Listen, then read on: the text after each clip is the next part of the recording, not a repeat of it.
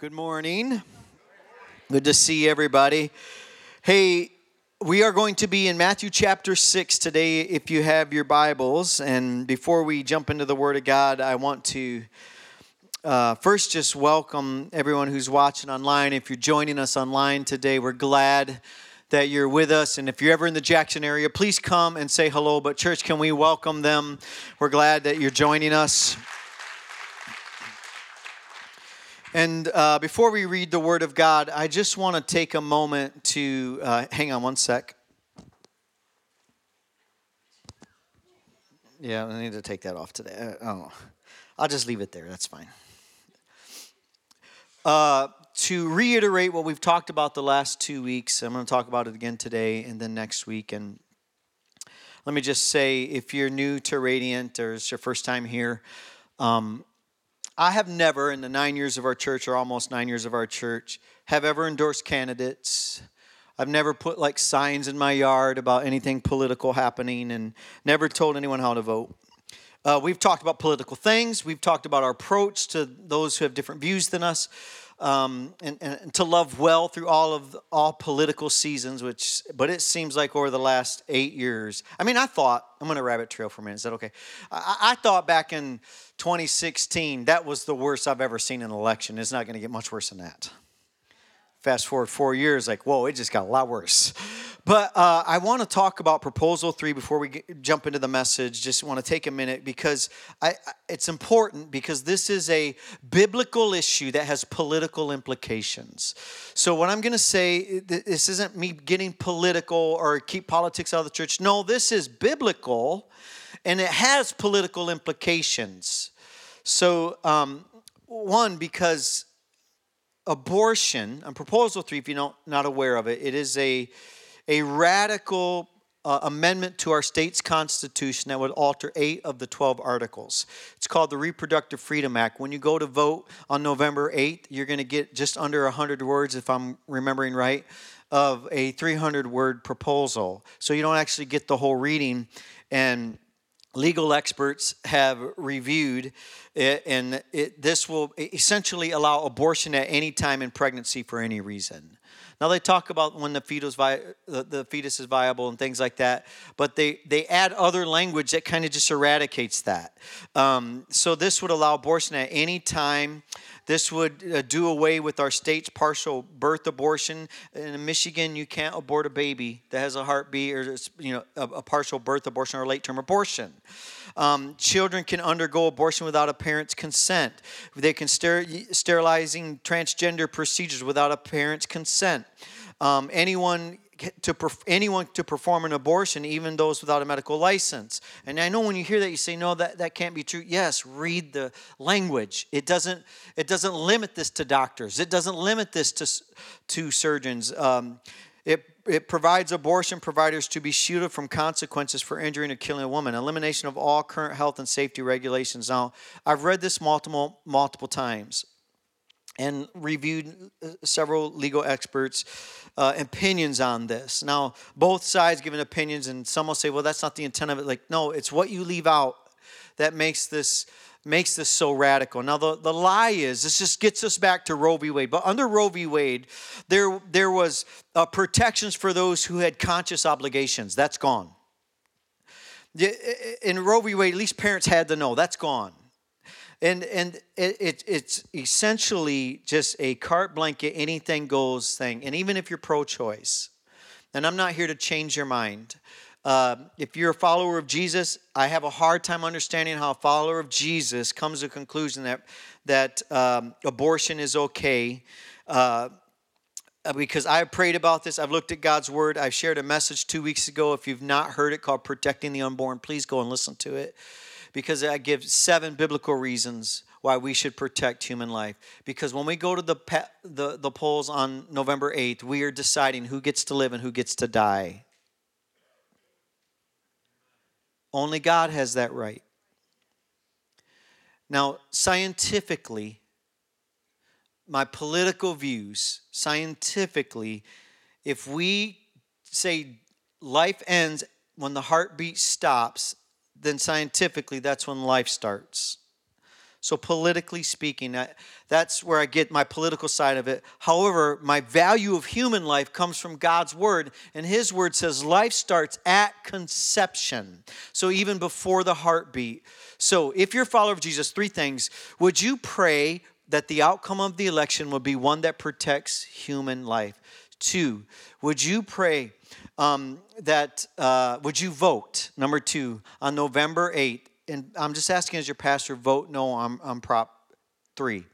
Reasons why is because God values life, we should too. And it's extreme, it's not good. Even if you're pro-choice, this is not good. If you're a parent, you would want to know if your daughter was going to have an abortion. The same way if your 15-year-old son wants to get a tattoo, you'd want to know this. That will be life-altering.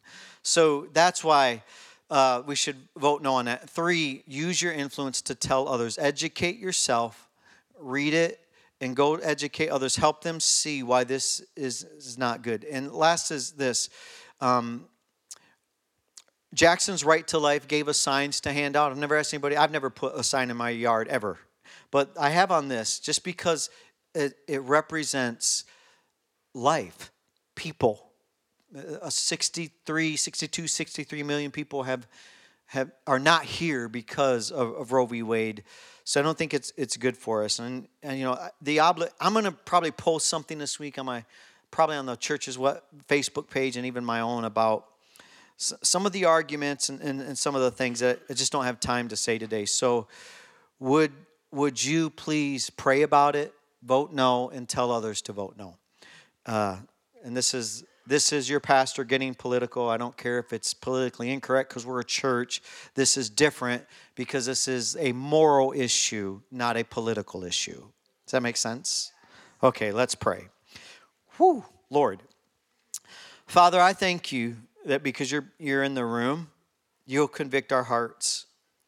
And I pray that as we open up to your word, Lord, that the words of Jesus on the Sermon on the Mount would empower our lives to pray, to see what you see, to hear what you hear. I ask, Holy Spirit, that your word would sustain us, strengthen us, and we would not leave the same today, but we would be transformed by your words. Lord, that we're just not sharing content, Lord, but this would be something that changes our life if we apply it. And so we ask you to be here, Holy Spirit, to speak through it in Jesus' name. Amen.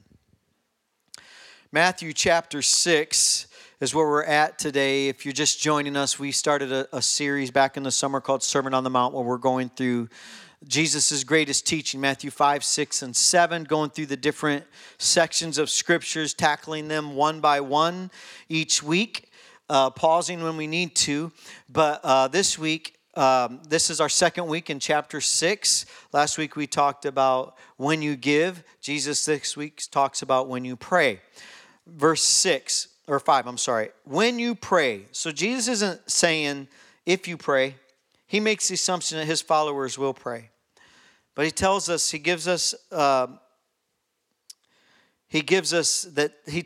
by calling some people who pray hypocrites that you can actually pray with wrong motives. So when you pray, do not be like the hypocrites, for they like to pray standing in the synagogues and on the street corners to be seen by others. Truly, I tell you, they've received their reward in full. But when you pray, go into your room, close the door, and pray to your Father who is unseen. Then your Father who sees what is done in secret will reward you.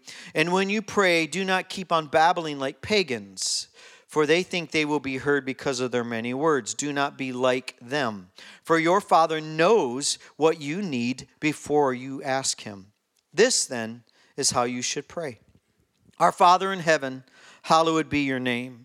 Your kingdom come, your will be done on earth as it is in heaven. Give us this day our daily bread, and forgive us our debts as we also forgive our debtors. And lead us not into temptation, but deliver us from the evil one.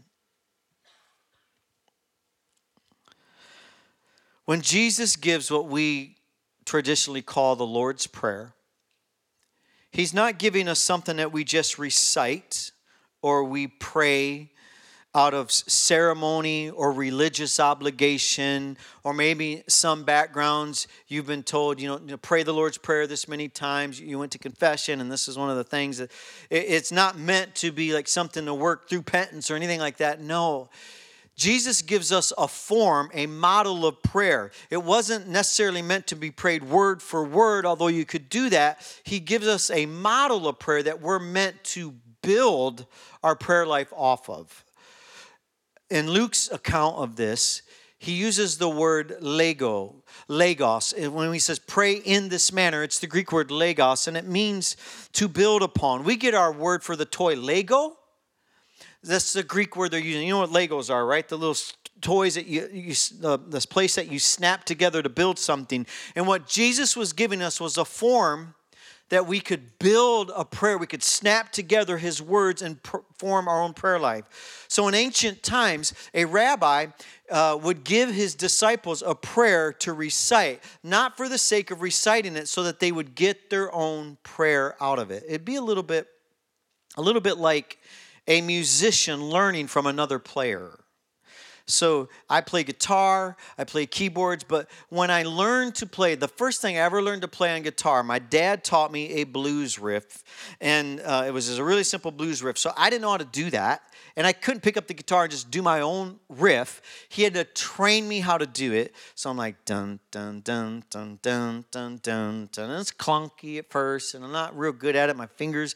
And then I would move, and then eventually, after a few years, you start playing that blues riff, you're making your own notes, you're writing your own songs, you're crafting your own material, you're getting better because you learn from those who've gone before you. And this is what Jesus is giving us a prayer, and it might be clunky at first. You might not be good at it at first, but as you begin to work this prayer, as you begin to work the form, prayer forms in you. The way I would work the music that somebody else taught me got music into me.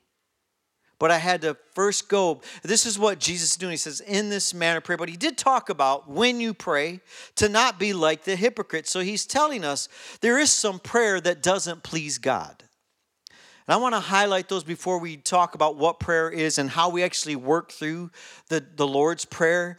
Prayer that doesn't please God is, number one, is when we pray with wrong or impure motives. When we pray with wrong or impure motives. Our prayers should have a kingdom mindset. We should pray with God's will and for God's will and for his glory. The opposite of impure motives will be a motive that aligns with God's heart, would give God the glory, not praying for your glory, but for God's glory. But in impure motives. James 4, verse 3 says, when you ask, you do not receive. So in other words, your prayers aren't getting answered because you ask with wrong motives, that you may spend it on your pleasure. So God wants us to pray. God cares about your needs. He wants you to pray about your needs. Paul isn't talking about praying for your needs to be met or praying for the provision. And it's not that you can't ask for the house you want or the car you need or the job you want. You can, as long as it's pure motives. It's for his kingdom. It's for his glory. And he gets the glory through the answer to the prayer. But when you want to spend it on your pleasures, that's an impure motives. And impure motives don't please God's heart. Number two, praying to be noticed by others. Jesus said this, the hypocrites who love to pray to be seen. We talked about this last week, that a hypocrite was someone who was play acting. Right? They would put a mask on. In other words, their prayers aren't authentic. It's not real. It's just to be seen. It's to be heard. I try not to be a very religious. I don't want to be, I'm religious because I'm a Christian, but I want to be a religious person, if that makes any sense.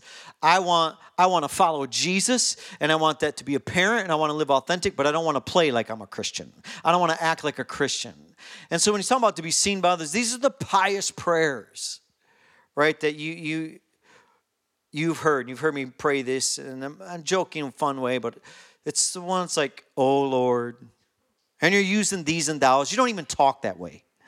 Oh, Lord, thou art the goodest. of all thy creation. And you're like, is this real? Like, can't you just say, God, we need you? Like just a real, authentic prayer. I want to be authentic. I want to be real. So do you. You know what I've learned as a pastor? That when you get invited to a party and there's a meal, guess who gets to pray? The pastor. Like, I think people think because you're a pastor, like, oh, he loves it. He'll love it. Ask the pastor. Because everyone else, they're just nervous to do it. Like, I don't want to pray in front of the pastor. You know, like, no one wants to pray in front of the pastor. Hey, just be real. If you only got a 2-second prayer, that's your prayer. Lord, bless this food. Let's get to it. Amen. The Lord will honor that prayer. You know, it's funny. Like, I'm not the kind of guy who takes his hat off when he prays. Unless there's other people around to be respectful, I will. And I'm an introvert. You know, it's probably weird to say that because I speak publicly, but you got to push past some things to do that. So when I'm at your house and, you know, the first pastor, would you love to pray? Yes, of course. And I'm going to pray. I'm going to take my hat off. But I don't want to. Like, if it's just me and the Lord, I'll keep my hat on. I'll pray really real.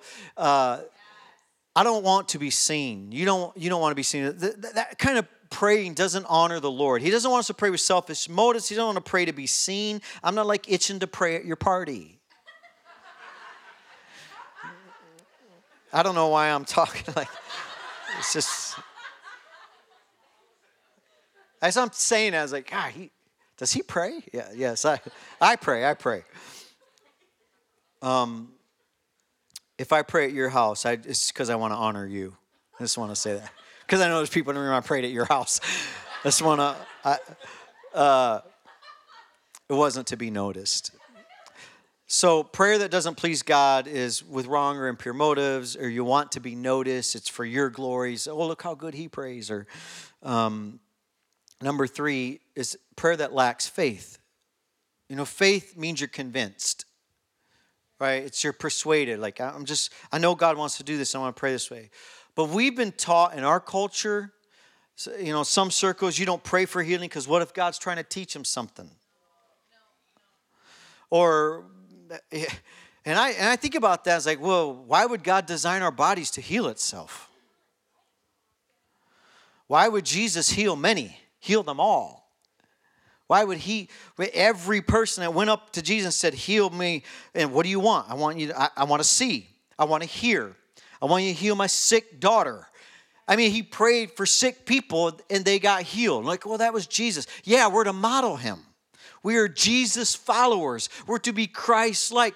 We're to imitate him. And I am convinced because it's in the character of God to be a healer, you can pray for healing. You can pray for provision. You can pray for the dream that God has placed in your heart. And I don't think God's trying to teach you something because you're going through something hard. He will, though. Like, you're going to learn something in your terrible experience or the thing that you're going through. My wife, you know, she's been in this motorcycle accident. We're learning something. I don't think God caused it. What about Job? Yeah, read it. The devil caused it. Remember, Job 1 is like the devil says, he goes before them. God didn't cause it. So we don't want to pray with a lack of conviction. We want to pray with conviction. James 1.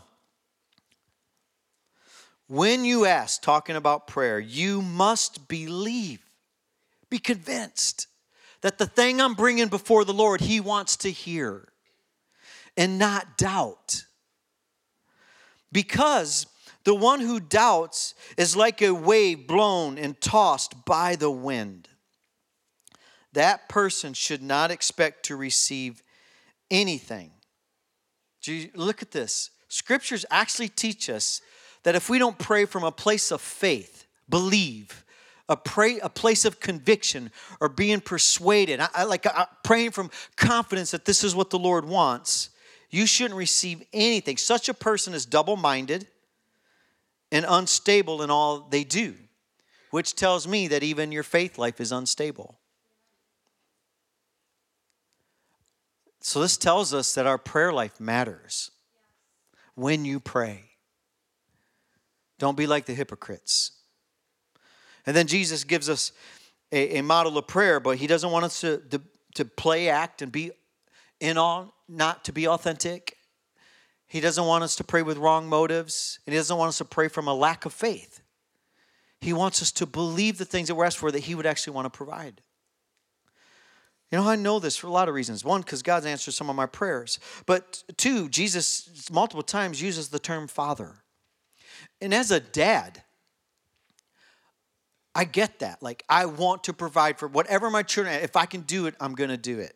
And there's some things, even in purity, we can ask and not know that the thing is not going to be good. So God may give us a no.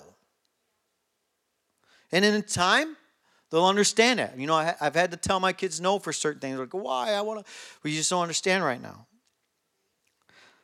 So God, but he will always answer prayers. It's yes, no, or wait, or not yet.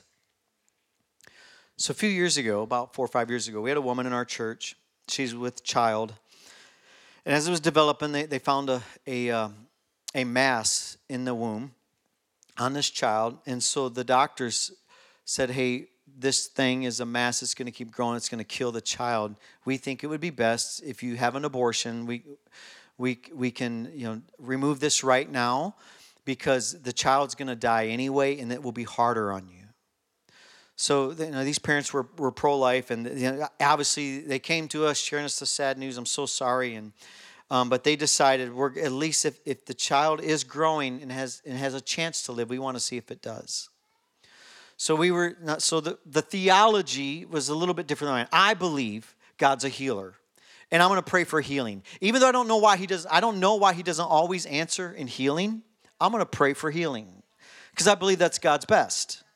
So. But the theology that the schooling they came out of, the school of thought that they came out of was don't pray for healing because God might be wanting to teach you something. So I remember we were sitting talking and the wife says to me, well, I'm not going to pray that God heals me in case he doesn't want to. And I remember I was clear as day, like, that makes me sad. Here's why, because God wants to heal you, wants to heal your baby. And so I said, what if your healing, what if the miracle you're after is on the other side of your healing? And I challenged her, said, tell me where you get that theology. Where does that come from? She couldn't give me any scripture. Because what I see is Jesus healing all the time. So I remember a couple weeks ago, she said, hey, I changed the way I pray. I'm praying that God heals my baby. And I'm like high-fiving her, like, yes, you're not unstable. You're not double-minded. You're praying from a place of faith. Pastor Mike, what would have you done if the baby didn't get healed? I would have still said God's a healer, and I don't know why. But I'm not going to change what I do know to be true because of the things that confuse me. Because we have the Bible that tells us who he is. One of the names is Jehovah, your healer. Jehovah, your provider. Jehovah, your... There are all these names in the Bible that says who his character is. And healing's one of them. And she started praying from a place of faith,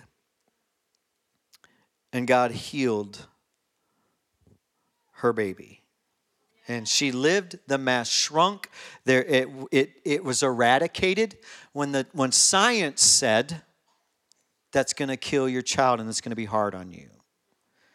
Whose report will you believe? Where is your confidence coming from? Don't first look. There's nothing wrong with science. I'm glad for modern medicine. I'm glad I didn't live 100 years ago. I am glad for what science has accomplished.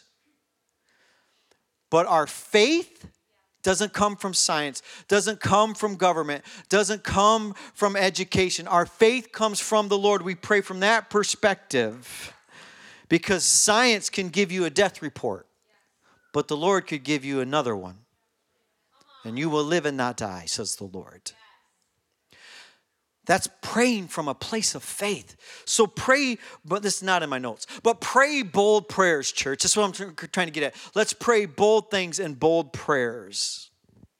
But what is prayer? Do I got time? Oh, I do. Okay, yes. All right. I don't have my, listen, you all look literally like a blur of colors. I usually wear contacts. So I put this on, it's crystal, you're sharp, you look good, I take them off, you look like a rainbow. So I can't see that clock. I thought it said like 7 minutes to 12. I'm like, oh my gosh. All right, we got time. All right, we do have time. What is prayer? Number one, prayer is intentionally communicating with God. Prayer is intentional. I put the word intent. He said, Jesus said, when you pray, it's intentional.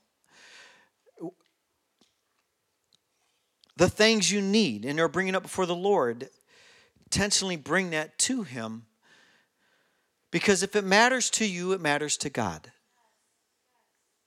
The dream you're fighting for, the healing you need, the financial breakthrough that you know you need right now, the wisdom for your marriage or to get that restoration or the conflict that you're going through. If it matters to you, it matters to God, but we must be intentional about it. I say intentional because you're communicating to God whether you're praying or not. We communicate to God whether we're praying or not, whether you realize it or not. You're not praying, you're not going to Him, is saying something to Him. And if we only go to Him in the bad times, you're really saying to God, I don't need you in the good times. I take care of my own life. But then we run to God and we run to church and ask somebody to pray for us because we've not cultivated, we've not let prayer form in us. So it's an intentional communicating to God. Psalms 5, 1 through 3. Listen to my words, Lord, and consider my lament. All right, so this is David. It's one of the Psalms of David. So lament, is like a weeping, crying. Like he's going through, it's an emotional word. He's going through something painful. And in his pain, he says, hear my cry for help, my King and my God, and to you I pray. In the morning, Lord, hear my voice. In the morning, I lay my request before you. What's your request of God? You can bring it before Him and wait expectantly. Look at that word. Expectantly means I'm anticipating it to happen.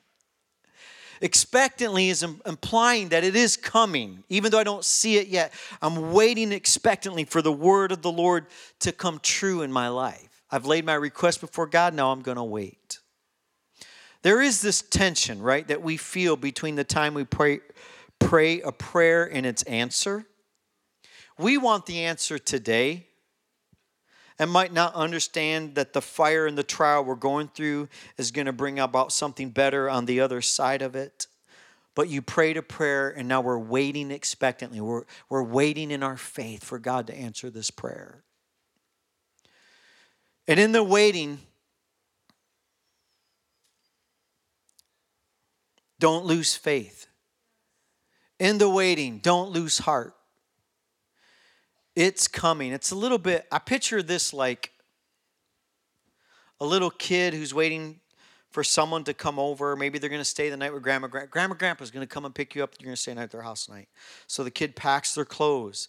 There's an anticipation. Grandma and Grandpa's coming. And they're looking out the window. They're not there yet. Grandma and Grandpa's not here yet, but there's this expectation that's in the child's heart that they're coming. And when we pray, David said, I lay my request before the Lord and I wait expectantly. Like the kid looking out the window at the driveway for Grandma, because they know Grandma and Grandpa won't let us down. People will let you down. Our spouse will let us, but God will never let you down. But don't lose hope in the waiting. 2, prayer is a personal connection with God. I love that Jesus uses the word your Father.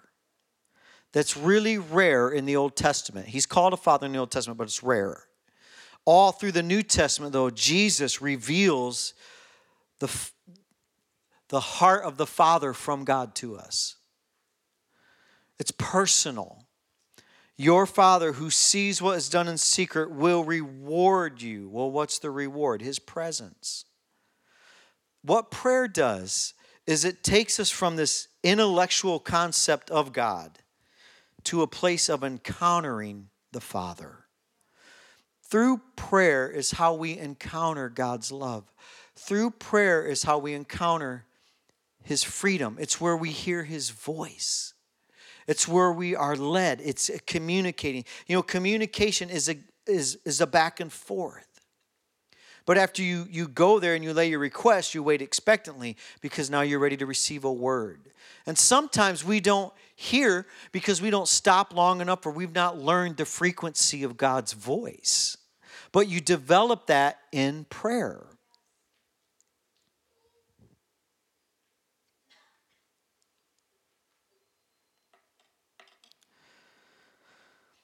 I think a lot of us, we pray for solutions. What do I do? Where do I go? How do I? Lord, tell me. We pray for wisdom. And what He does is He just lets us go through the thing, and wisdom is the outcome of it. Or we pray for a release from the pain when really He wants to give you peace within the midst of it. Release me from the situation, the circumstance. Get me out of this. Give me the solution. And God's like, how about I'll speak to the storm, but you're still going to be in the boat. You're still going to feel the waves. But I'll bring peace. So I'm going to bring peace in your chaos, but you still got to cross this lake. But it takes time to develop this. It's a sitting. It's a waiting in the presence of God. When Jen and I, it was 10 years ago that we knew we were going to plant this church. 2012, May of 2012, we knew we were going to plant a church. June, we knew it was Jackson. In the fall of 2012, we were going to Alabama to be trained how to plant a church. It was just like a training ground for pastors. We didn't know how to do it. But one of these times, trips to Alabama, we find a state park, we go up on this mountain, there's a lake, and we're by this lake, and we're praying. We're praying for solutions. Lord, how do we tell our children? Because we hadn't told anybody yet. How do we tell the church? We hadn't told the church that we were associate pastors at. How do we get money? How do we pray for a job? We pray for the transition for our children, the new location. We're praying all of the unknowns, and we're wanting an answer, but we're laying our requests before God. He gives us none. He doesn't say, well, this is when you tell your children, this is how you're going to tell them. This is where you're going to plant your church. We didn't have a location yet. Here's where it's going to be. He didn't tell us a location. He didn't. All of those things came later. But what He did do, we're sitting there at this picnic table, and we felt, I say it's like a blanket. We felt a peace, but you could feel it tangibly. You could feel we felt a wake. If it was Disney recreating the moment, I imagine you seeing those little sparkly things that fly around people in movies. Like that's what I seen. I didn't see that, but in my mind's eye, that's what I seen when this wake came. And it's like, so I say to Jen, do you feel that? And she said, yes. And we begin to weep because we could feel the very presence of God tangibly with us. Now, let me tell you so we heard no voice, but the peace told us this is all going to happen. Are you seeing what I'm trying to get at? You might not get a phrase in your mind, but you could. You might not get an image or a picture, but He does do that. He does speak to us through images and phrases, but He also speaks to us through peace. It's one of the primary ways is, do you feel peace? The peace told us you're going to have people. The peace told us your kids are going to get through this. The peace told us even though you don't have a job, you'll be provided for. The peace told us even though you don't have a location, I have a building for you. The peace told us even though you don't know the timing, it will be the perfect timing. Prayer is how we communicate with God and we encounter His peace. Deuteronomy 4:7. What other nation is so great? Listen, there is nothing in any other religion except Christianity that says God's with you, that God loves you. All the other ones say earn His favor. Try to please Him and He might answer your prayer. No. What other nation, or let me just say it differently, what other religion? Islam? Hinduism? All the others? What other religion is so great is to have their gods near them the way the Lord our God is near us whenever we pray. Whenever you pray, the Holy Spirit is with you. Peace can be deposited in your heart. It could be conviction too. It's not always Holy Spirit goosebumps. It could be lay this down. It could be a direct obedience thing. And if he does give you something to obey, do it, because whatever he's asking of you, it's always for your best. It's never to withhold from you. It's always because he wants to get you to something better. This week, the Lord just convicted me of something. And it wasn't a sin thing, but it was just a simple conviction. And I shared it with Jenny, and she's like, oh, you love that. Why would the Lord? And I'm like, I don't know, but he told me this. So, and it was like, I'm going to just say yes. Yeah, Lord, I'll do that. So I told him, I'm going to do that. Yes. It was an obedience thing. No peace, no goosebumps. Number 3, prayer empowers us for life and ministry. I think the difference between a powerful church and dying churches is churches that pray. Because prayer empowers ministry. It's the fuel, the lifeblood. All churches pray. But not all churches are praying churches. We've made a commitment to be a praying. We have been committed to be a prayer, worshiping, presence-driven church from day one. Prayer, worship, all of these things are at the center of. And we build. You come in, it's like, what's that? Why is Radiant different? Look, all churches have the same vision. They want to see the lost find Jesus. Well, let me tell you something we added in our statement. We're here to reach people with the love, life-giving message. Not just a theological message, you must be saved so you don't go to hell. No, it's so good, it changes your life. And it's a good life. It's a life-giving. You're thriving. You're finding freedom. You're finding joy. You're flourishing in life because you've chosen to follow Jesus. And it's empowered by the Holy Spirit because you're a praying person. Not because you go to church and you say a prayer. But you're a praying person. This is why every Thursday we gather for prayer. Every Tuesday our staff prays for 1 hour. This is why we do our prayer, our 7-day prayer focus, our 21-day seek. We want to be a praying and worshiping church because it's the thing that empowers ministry. It's the thing that empowers your life. Prayer invites God's power and it transforms us. Acts chapter 4, this is the church praying. After they prayed, the church, the place where they were meeting, so the gathering of God's people, was shaken. I want a shaking in this place. I want the Holy Spirit. When we pray a prayer, God shows up and there's a great shaking in our hearts and our lives. And they were all filled with the Holy Spirit. That's the empowerment. And spoke the word of God boldly. You know, we talk about this pro-life and Proposal 3. And some of us, we have fear to say what we are convicted about. And it could be you just are not emboldened by the Holy Spirit yet. It takes the power of the Holy Spirit to say the things in a loving way. Or to share your faith with somebody. Or to pray for the person in need. It's not a sharing your faith, but can I pray for you? And it's prayer is when things start shaking in the spiritual realm. And after they prayed, where they were meeting was shaken. And they were all filled with the Holy Spirit. Father, I pray you'd fill everyone here with your Holy Spirit.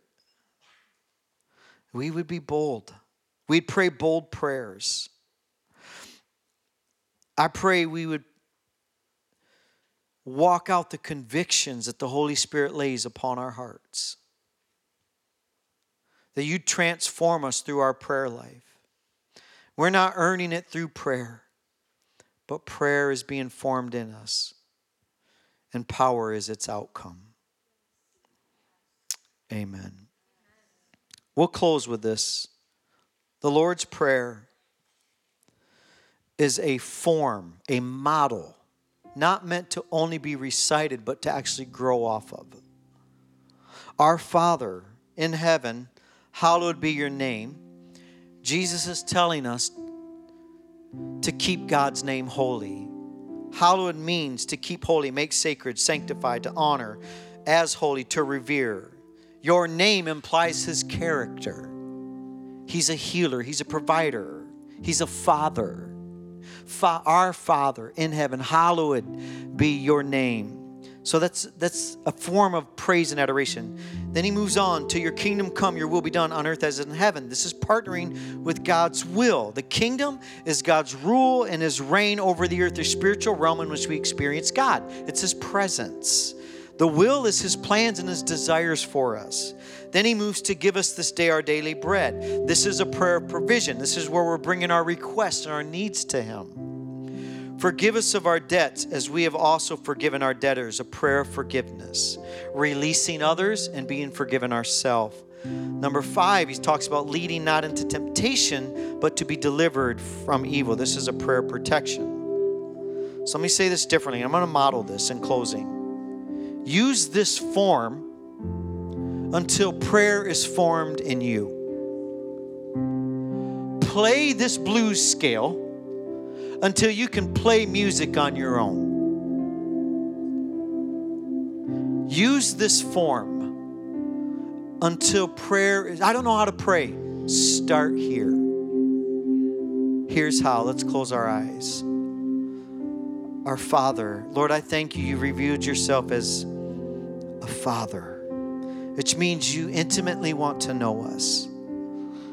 A father corrects, but he doesn't judge. A father restores and doesn't criticize.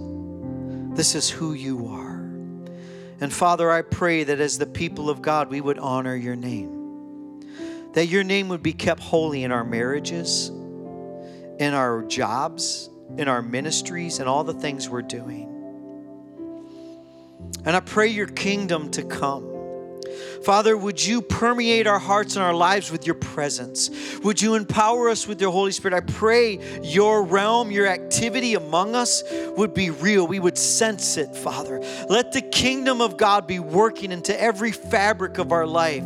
And we pray your will to be done on earth as it is in heaven. Whatever you have written in heaven, Father, for us, your will for our marriage, your will for our finances, your will for our state and our nation, Father, as we are considering this Proposal 3 as a state, Father, I pray for your will to be done, which would be to protect lives, Lord, not only of the baby, but the mothers and the fathers. Your will is, Father, for families to thrive. And I pray for the will of God to be done on earth, right here in Jackson, Michigan. Let us be a catalyst of raising our voice for those who have no voice.